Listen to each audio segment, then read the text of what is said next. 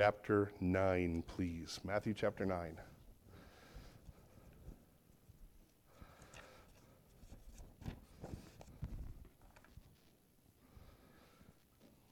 And Jesus brought us on a little sidestep last time we were together, but he's back to his miracles this morning. We're looking again at Jesus performing the miracles that Matthew had set out uh, to help picture the fact that Messiah, the promised one to the children of Israel, had come. And that's where we're picking things up again. But I want to pray. And um, I'm hoping that as we were singing the song we just sang, I need thee every hour. Um, there's probably uh, not an hour in the day during my entire week that I feel that more than when we get up here. Uh, that there is nothing as a human being, as somebody who's got a broken brain, more, some more than others, um, can do to teach God's truth. Uh, we share what God's word has said with one another and look to the truth of his word. But boy, we need him, don't we? Um, I need him so that I can put into words what he'd have us to hear this morning. You, you and I need him so that he would convict our hearts exactly where we need it. Uh, we need Him for every breath, for every heartbeat, for every blink of the eye. We need Him. And I hope you live every day that uh, every day that way. There are very a lot, there are a lot of people who live for God on a Sunday for a couple hours, but the rest of the time, uh, kind of pushed on the back shelf until the next Sunday rolls around. But uh, the reality of I need Him every hour. There's not a part of my day that goes by that I don't need God's everything His providing, His protection, His love, His mercy, His understanding, His, his patience. We need Him. So let's pray. Heavenly Father, I thank you for your word.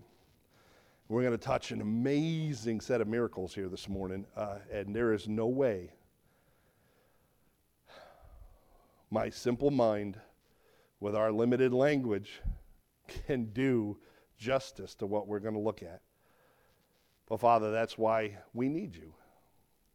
Lord, we need you and your Holy Spirit, who's the teacher. He's the one who would bring us into remembrance. He was, he's the one who you told us would convince and convict. Father, we need you. And so, Father, as we're opening up your word and looking at two powerful miracles grouped together, that you would help us to understand the the amazing picture that you describe here. Father, it's just power of God over death, power of God through the blood. So, Lord, I pray that uh, you would be with my mind, help it to share those things that we need to. Lord, there are some amazing side stories in this passage as well. But, Lord, the big picture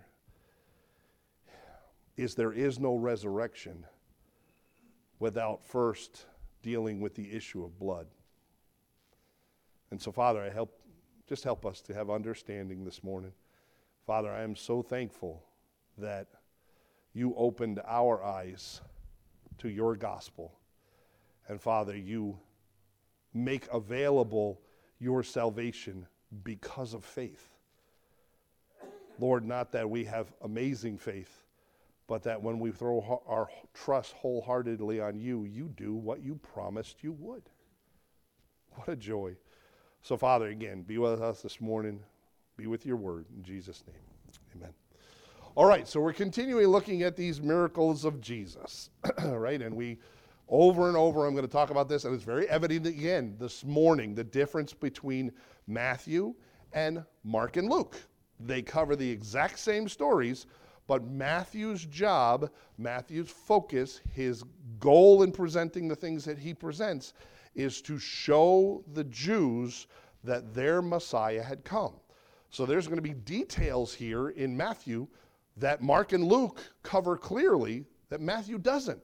Because Matthew isn't focused on it's focusing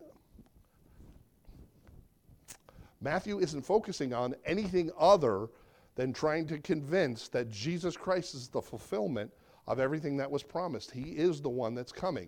So it's just interesting, again, to remind ourselves these gospels have a little bit different of a focus. Okay, Matthew's goal is a little different than Mark and Luke's. And Mark and Luke we're going to look at today because they give us important information about these two miracles we're going to look at. All right, so 8 through 10, we're in chapter 9, right smack in the middle of this. Matthew is choosing those ones that present Jesus as Messiah. Keep going. The miracles themselves we've looked at the healing of the leper, the centurion servant, Peter's mother in law. He has power over the universe when he calms the sea. He has power over the forces of hell where he delivers the men with demon possession. And then last week, we, or last time, we looked at the one who was sick of the palsy. And he was borne of his four friends, and they opened up the roof and lowered him before Jesus. And even though this man was laying sick in his bed and hadn't walked, Jesus says, Your sins be forgiven. That was Jesus' focus, not his physical problem, but that he had a sin problem that now needed to get dealt with. Well, today we're looking at miracle number seven and miracle number eight. Number seven is the ruler's daughter. So if you're with me in chapter 9, look at verse 18, please. Matthew chapter 9, verse 18. And while he spake these things unto them, behold, came a certain ruler and worshiped him, saying, My daughter is even now dead, but come and lay thy hands upon her, and he shall live. And Jesus arose and followed him, and so his, did his disciples. So we see a ruler. Now, I want you to notice something very quickly. We're going to go ahead and look the difference between Mark and Luke. Jesus is presented here with this miracle, and Matthew says, a certain ruler showed up, and Jesus said, Okay, let's go heal this young lady. Who is this guy? Well, Mark and Luke help us understand that. Look, keep going. Mark says, Behold, there cometh the rulers of the synagogue, okay, one of the rulers of the synagogue, Jairus by name, okay, and he saw him and fell at his feet and besought him greatly, saying, My little daughter is at, uh, lying at the point of death. I pray thee, come and lay thy hands on her, that she, be, be, she may be healed and shall live, and she shall live. Keep going, look at Luke. Luke 8:41 and 42. Behold, there came a man, Jairus, okay, and he was a ruler of the synagogue, and he fell at Jesus' feet and besought that he would come into his house. For he had one daughter about 12 years of age, and she lay dying. But as he went, the people thronged him. So again, Matthew doesn't give us the fellow's name. Okay, just says a certain man. Why? Because Matthew's focus is Jesus. Okay, now you look at these. Remember, Luke and Mark have a different focus.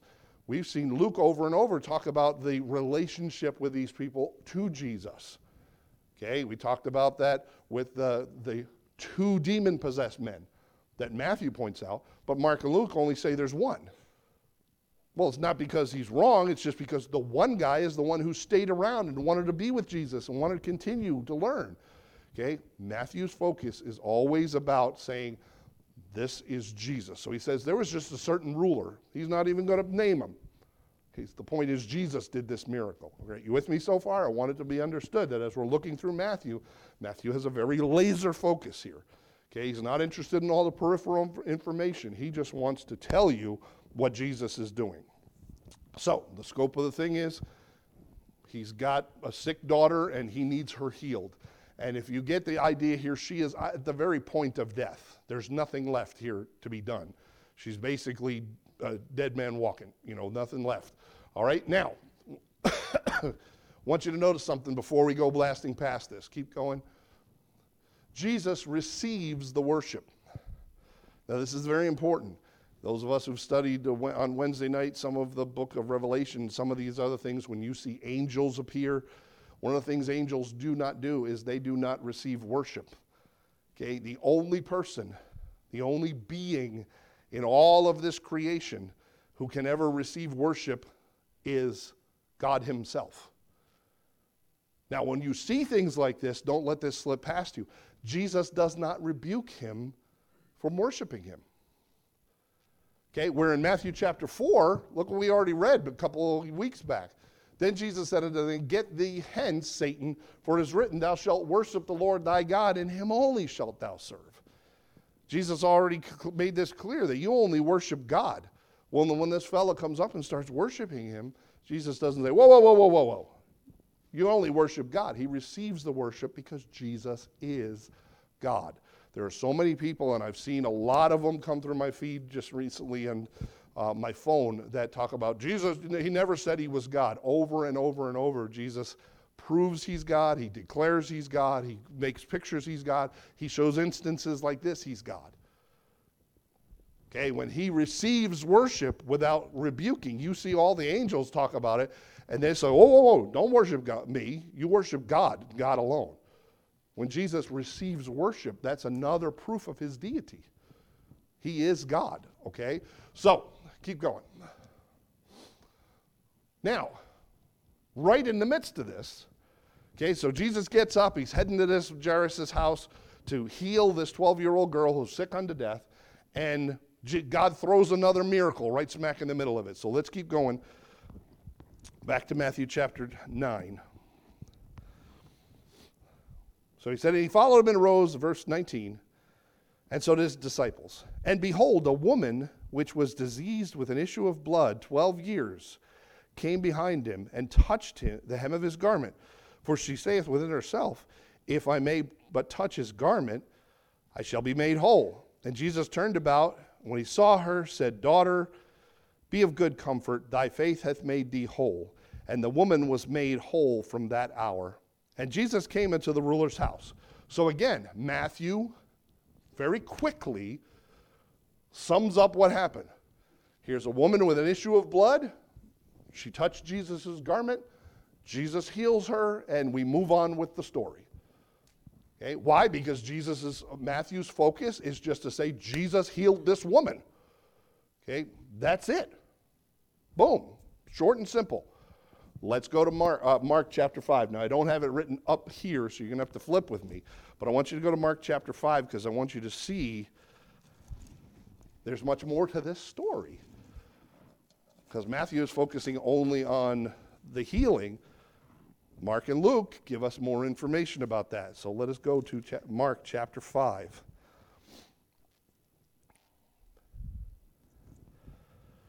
And we'll start in verse 21. Oh, excuse me, verse 24.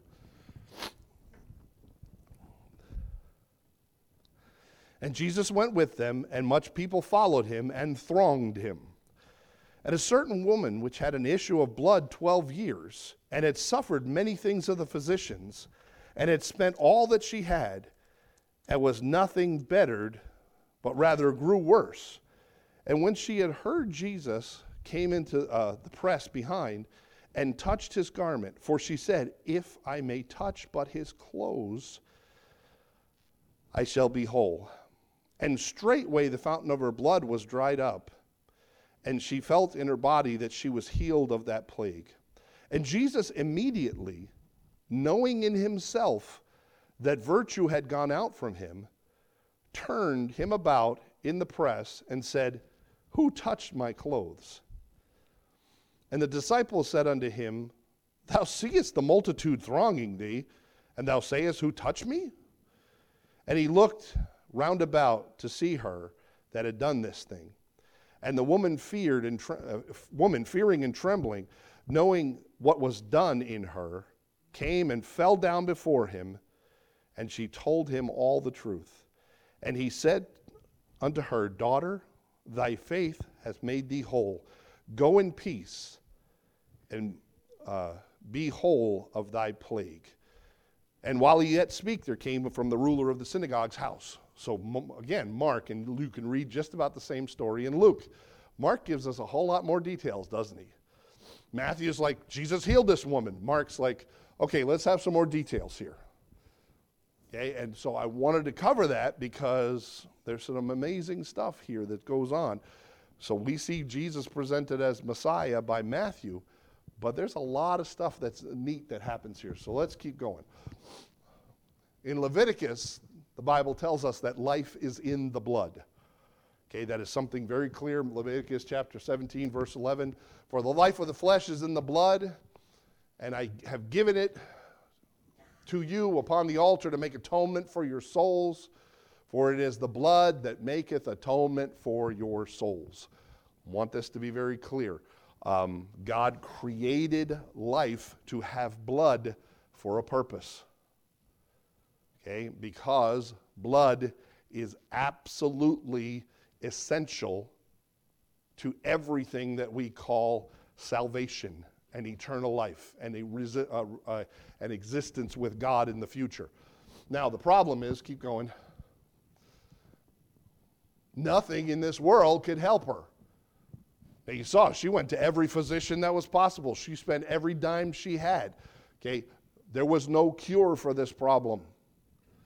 The only one who could cure her was Jesus. Now, this is an amazing picture, and I'm hoping we're going to tie it together with the Holy Spirit here. It's pretty cool that there's a problem with an issue of blood, and Jesus is the only one that can fix this. Okay?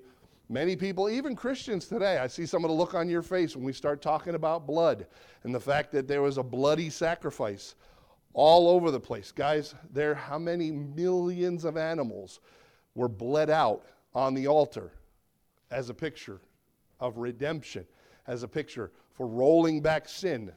From the very beginning, sin was dealt with. Not to be crude, but I'm, I'm going to go there just because I want us to see how absolutely encompassed our life is by this issue. Ladies, you have a monthly reminder that blood is important in new life. Gentlemen, there's something called circumcision that God required because shedding of blood was necessary. Okay, in this idea of bringing new life into this world. Okay, blood on the altar, blood monthly, blood, blood everywhere, blood. Okay, and uh, we don't like to think about it because it's kind of gross. But I want us to understand there is not a single part of this that you can remove from our relationship with God. Okay, it is absolutely essential that blood is involved when we get to new life. All right? That is so important because we're going to be looking here at, keep going, the big picture. We're about to see Jesus resurrect this young woman. She dies. And Jesus gives her the resurrection. But in all three of the recordings of this miracle, you can't get to that resurrection until you see the blood being dealt with. This was no accident that this woman, in the midst of this journey that Jesus was taking to resurrect this young woman, that all of a sudden, right in the middle of it, God says, I got to deal with the blood issue first. Because over and over and over through His Word, that shedding of blood, that blood problem is absolutely essential to you and I having a relationship with God. You and I have uh, an eternal relationship. If you've accepted Jesus Christ as your Savior, if you've realized you're a sinner and you've got a problem, just like this woman couldn't fix it, only Jesus could, same with us. We've got a problem that only Jesus can fix. And thank the Lord, because of His shed blood, you and I are promised a resurrection. That's what this whole picture is about. This thing gives me goosebumps. Okay, this wasn't just on some trip that Jesus was in somewhere else that he was bumped into by this woman. He had millions of people bumping into him all the time. He was thronged by crowds continuously. Just so happens on this trip to go resurrect someone from the dead that this issue of blood is dealt with. God doesn't mince words, He doesn't play around. He knows exactly what He's doing here. You cannot get to a resurrection without the blood. Period. Okay? Now, it is necessary. That is the big picture. If there is a theme you want to go away with today, that's the theme. But there's still some more we want to look at. Now, keep going. Okay, Jesus sets the record straight on some superstition. You know how much crazy, silly, stupid stuff goes on in the name of religion, in the name of Christianity, in the name of Jesus in this world. Oh, I've got a prayer towel. If I rub my prayer towel on things, I've got oil or water. If I sprinkle it on this, if I sprinkle it on that, okay, if I just touch this, if I go to rub this statue, if I just go to the church and kneel at this altar, it is never about a physical place. It is never about an action. It is always about faith. This was not about the Jesus' garment. This wasn't about the touch. Jesus sets the record straight. He turns around and says, Your faith has made you whole. That's the key. Jesus didn't say, Oh, anybody else want to touch my garment? There were lots of people touching his garment. Why didn't they all get healed? Because the issue was faith. And there's a lot of people in this world, man, I see it all the time in, in reports, and man, you can read it for centuries that there's a statue of some saint somewhere that people just, you know, throng to because they figure if they could just touch the, rub the toes, that it'll have some sort of supernatural power upon them. Now, let me remind you, there is supernatural power sometimes that works through these situations, but it isn't necessarily supernatural power of God. There's a lot of stuff that goes on in this world that isn't God. Remember, Jesus, uh, uh, Paul told us, be careful, try the spirits because not all of them are from God. So if you're into, you know, you know anybody who does this kind of stuff, I, we had a brother and sister in Christ that we kind of knew that uh, has a prayer towel. And they pray with this prayer towel, which is fine. If that helps you to remember, there are some people who still use rosary. Okay, and that's fine because if, if that reminds you to stay focused in prayer, okay. But there's nothing about beads that makes your prayer more powerful. There is nothing about a piece of cloth that makes your prayer more powerful. Here's one that just came out a couple of years ago. It was a movie. There's nothing about a prayer closet that makes your prayer more powerful. Now, it's good if you want a dedicated place that when you go there, you do nothing but pray because I don't know about you, I can start praying, and within three minutes, I'm like, oh, I wonder what's going on. When I'm, you know, oh yeah, Joe was supposed to be working today. Yeah. If there's stuff that helps you focus and stay concentrated, that's fantastic. But nothing about those physical things give us any extra power with God. So I want to make sure that you know that, that we don't get this concept that she just had to touch his cloth, and as soon as she reached out to the cloth, she got healed. That was the avenue that God used, but it was all about her faith that brought this healing. so I'm going to ask you a question. Are you depending on anything else in your life or a relationship with God other than your faith? Because if you are, I caution you, we don't get any, absolutely no nothing, nada, nix, extra boost from physical things here in this world. You know, I, I would have loved to have had that prayer answered, but I guess I didn't ask it while I was on my knees, so it didn't count. It's about faith, period. And Jesus, in all three Gospels, makes it clear Daughter, thy faith has made thee whole. Not the garment, not the touching, the faith. Please remember that is always what it is. I am in awe continuously at the benefits that you and I have as believers.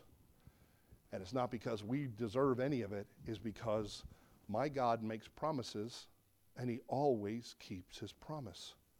His promise is not based on anything I do. His promise is based on, He promised.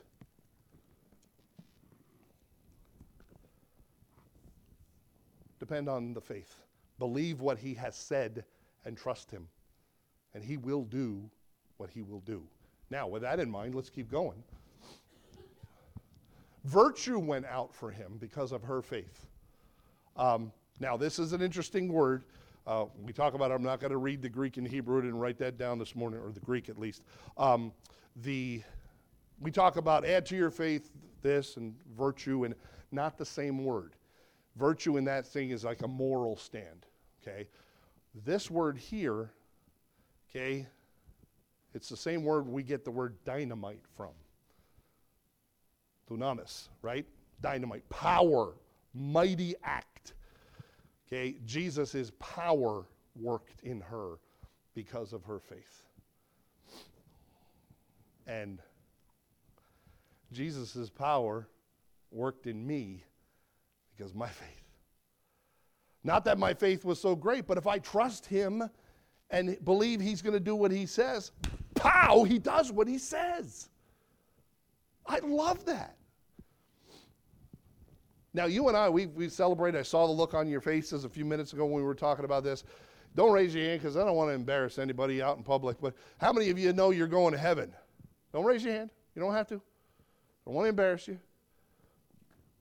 And that's awesome, isn't it?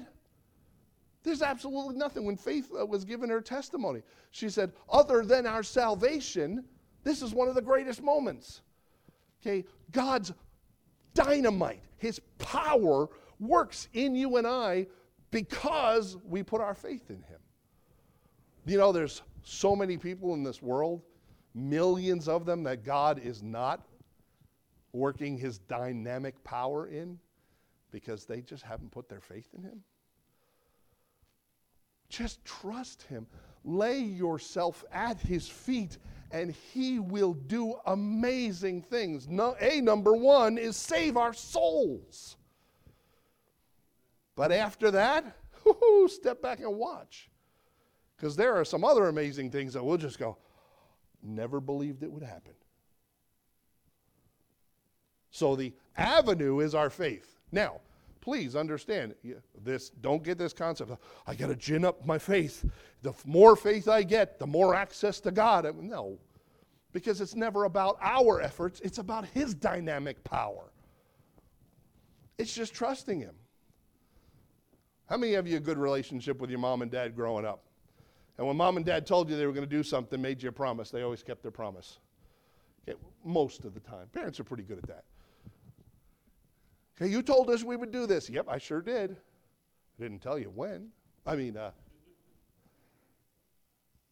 and you believe that if your mom and dad said something to you, that that was going to happen. Saw this great video about dads. Again, love the, the phones have some decent things you can see. And it was all about dads coming to the rescue when kids, you know, the kid's about to fall off the swing, and all of a sudden dad comes out of nowhere, catches the kid, right? And uh, different stuff. Well, the kid's about to ride his bike, puts the helmet in and holding the helmet, and uh, the guy said, the dad says, "Are you scared?" And, he, and uh, scared of falling down. And the little kid says, "No, daddy, because you will catch me." And you're like, "Oh." That's how we trust our God. Are you scared? Yeah. But I know, God, you're there and you'll catch me. Because that's the kind of God. It's my faith saying, I don't know what's going on, Lord, but I know you do and I'm okay. Not because my faith is that strong, but I know his power and what it can do. That's this woman. She just comes up and says, All I got to do is do this. She had faith that if she could just get to Jesus, he would take care of her problem. And she was absolutely right.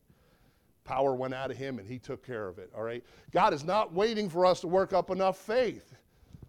Okay, then he decides to work. Faith is believing that God said he would do it and just trusting that he'll do it. Hallelujah. I'm going to heaven. Why? Because I deserve it? Of course I deserve it. Look at me. No. I believe in going to heaven because God makes promises and I know he's going to keep his promise. So that act of forgiveness of sin in my life that he did for me is based upon the fact that I know he's going to keep his word. Do I always feel full of faith? no. Sometimes you get your weak moments, don't you? But that's why I still love that verse. Again, says, If our heart condemns us, God is greater than our hearts and knoweth all things. It's His power. We just got to say, I trust you, Lord. Keep going. Back to the daughter. Okay, so in the midst of this, we take a break from going the, to the resurrection of this young daughter to deal with the issue of blood. Now we're back to the daughter, right? Mark. While he yet spake, there came a ruler of the synagogue's house, a certain, uh, a certain which said, Thy daughter is dead. Why troublest thou the master any further? As soon as Jesus heard the word that uh, was spoken, he saith unto the ruler of the synagogue, Be not afraid, only believe. Keep going. Jesus said, She sleeps. Now, this is a cool part again. We're going to just deal doctrinally with this issue. When Jesus talks about somebody sleeping, he's talking about a believer who has passed away. Okay, we see this over and over in the Word of God. We're going to look at an instance here in a minute, but in Matthew chapter 9, we're just reading, Jesus came into the ruler's house and saw the minstrels and the people making noise. And he said unto them, Give place, for the maid is not dead, but sleepeth. And they laughed him to scorn. Now, we'll deal with them in a minute, okay, but just want to understand. In this passage, Jesus shows up and the young girl's already dead. Okay, and Jesus says, But wait, she sleeps. Just relax only believe, he said, right? Okay, keep going. Jesus says death is like sleep for believers. This is not something unheard of, but let's just touch base on it. Okay, John chapter 11, verses uh, 11 through 14. This is uh, Lazarus, one of our favorite stories, right? Um, Jesus is talking to his disciples, and just to clarify Jesus' thinking, okay, these things said he, after he saith unto them, Our friend Lazarus sleepeth. But I go that I may wake him out of sleep. Okay, and the disciples say, Oh, well, he's been really sick, so. Then the disciples said, Lord, if he sleeps, he shall do well. Okay, when I had uh, COVID just this last week, uh, I think it was Friday, I told Kim, I said, I think I'm going to go upstairs and lay down. It was 6 o'clock in the evening, right? I said, Yeah, wake me up at like 9 o'clock because I don't want to be up at like 3 o'clock in the morning twiddling thumbs because I went to bed too early. So apparently she came up at like 9 o'clock to wake me up and I didn't wake up. And I got out of bed 8 o'clock the next morning. So I slept from 6 p.m. to 8 a.m. the next morning. Why? Because I was sick. Sleep is good when you're sick. So the disciples got to get this thing a little twisted. He's like, listen, Lazarus is sick. I know that. Let's go wake him up. And the disciples said, why do you want to wake him up, Lord? He's resting. This is a good thing. Keep going. Howbeit Jesus spoke, spake of his death but they thought that he spoke of taking a rest in sleep. And Jesus said unto them plainly, Lazarus is dead. So Jesus uses this phrase for believers who are passed away to say they sleep. Okay, First Thessalonians is a great passage, right? We shall not all sleep, but we shall all be changed in the moment in the twinkling of an eye at the last trump, and the trump shall sound, and we that are dead in Christ shall rise. You know the passage. God says, though we will not prevent those who are asleep. Over and over, we understand that a believer in the scripture, when they are passed away and not dead, they say, We sleep. Okay, why? Because we're not dead. We're going to talk about that in just one second. Okay, keep going.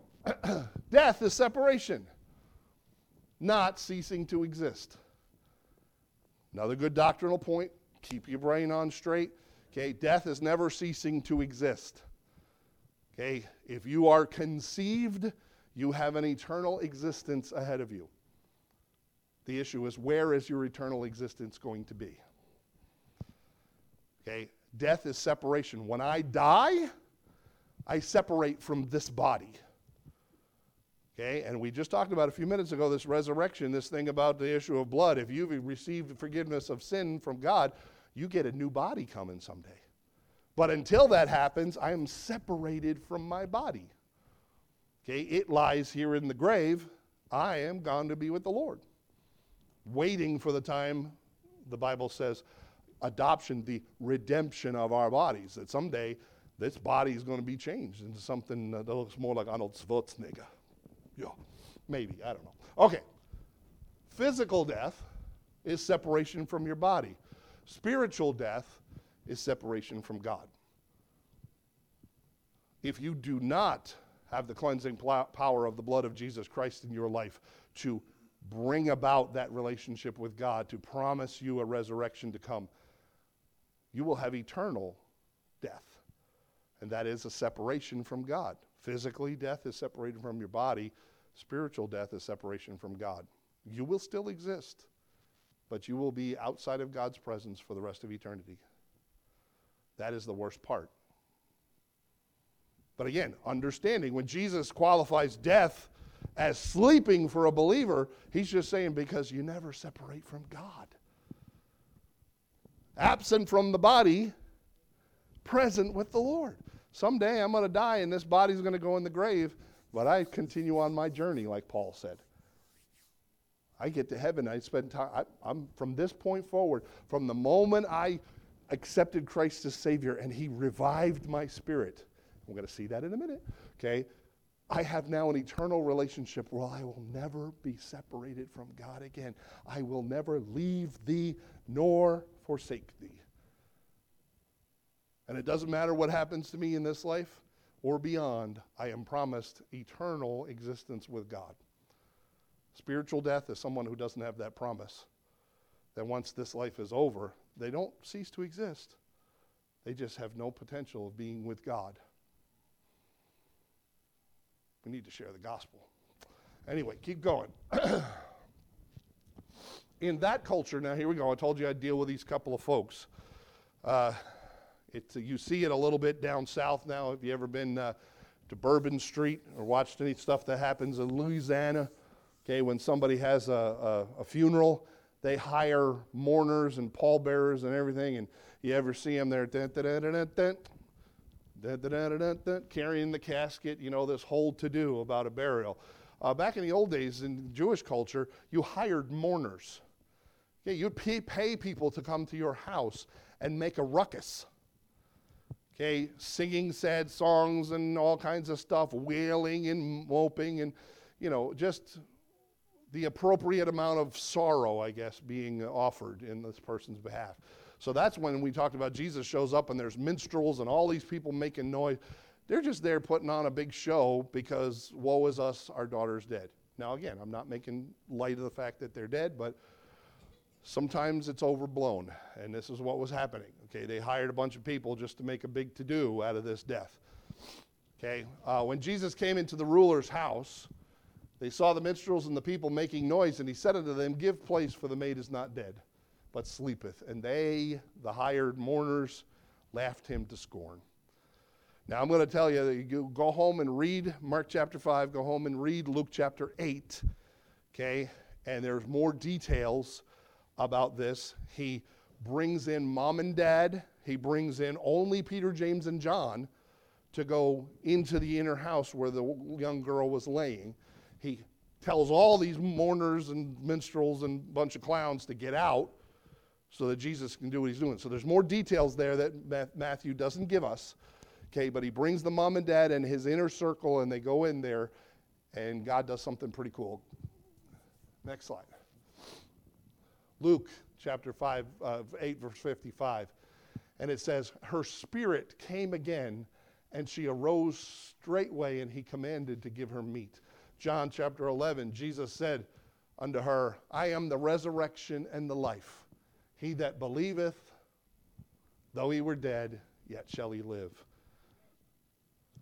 We always go, Jesus raised one from the dead. His name was Lazarus. Jesus raised more than one from the dead. Her name, don't know what her name is, but he, uh, in Mark, I mean, in Luke chapter 8, Jesus actually does a little translation of himself and uses an interesting phrase when he says to her, Arise and walk, or arise and get out of thy bed. Hang on, let me get there for a minute. Luke chapter 8. Didn't write this one down.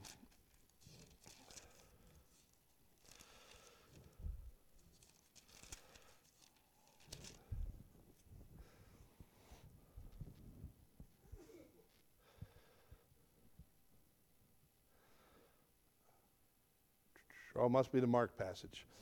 But uh, God actually uses a, writes down a, a foreign phrase. Go ahead. You got it? Go ahead, read it.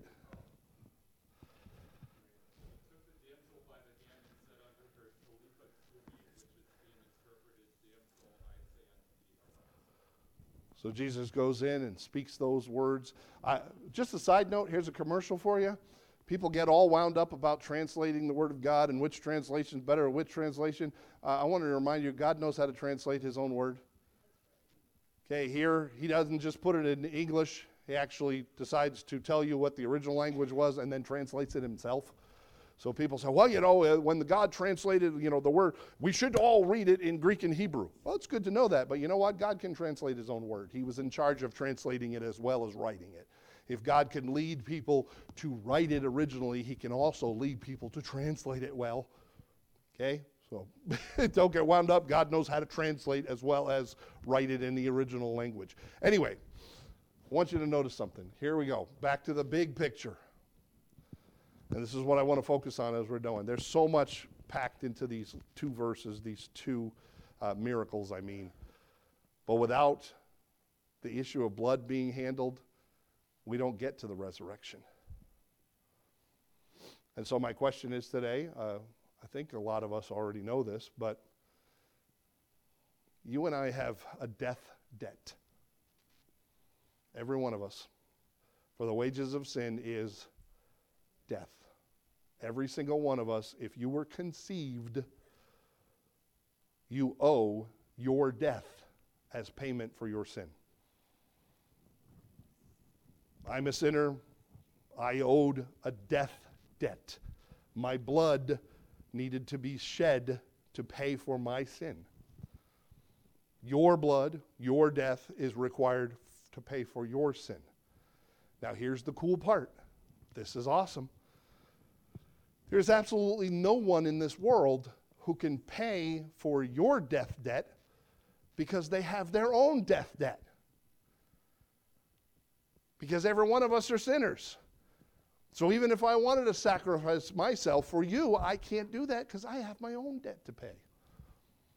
There is only one person who is capable of paying that death debt, and that is someone who doesn't owe that death debt themselves. Jesus himself came and lived a sinless life. He came without an earthly father, which passes down that physical sin nature.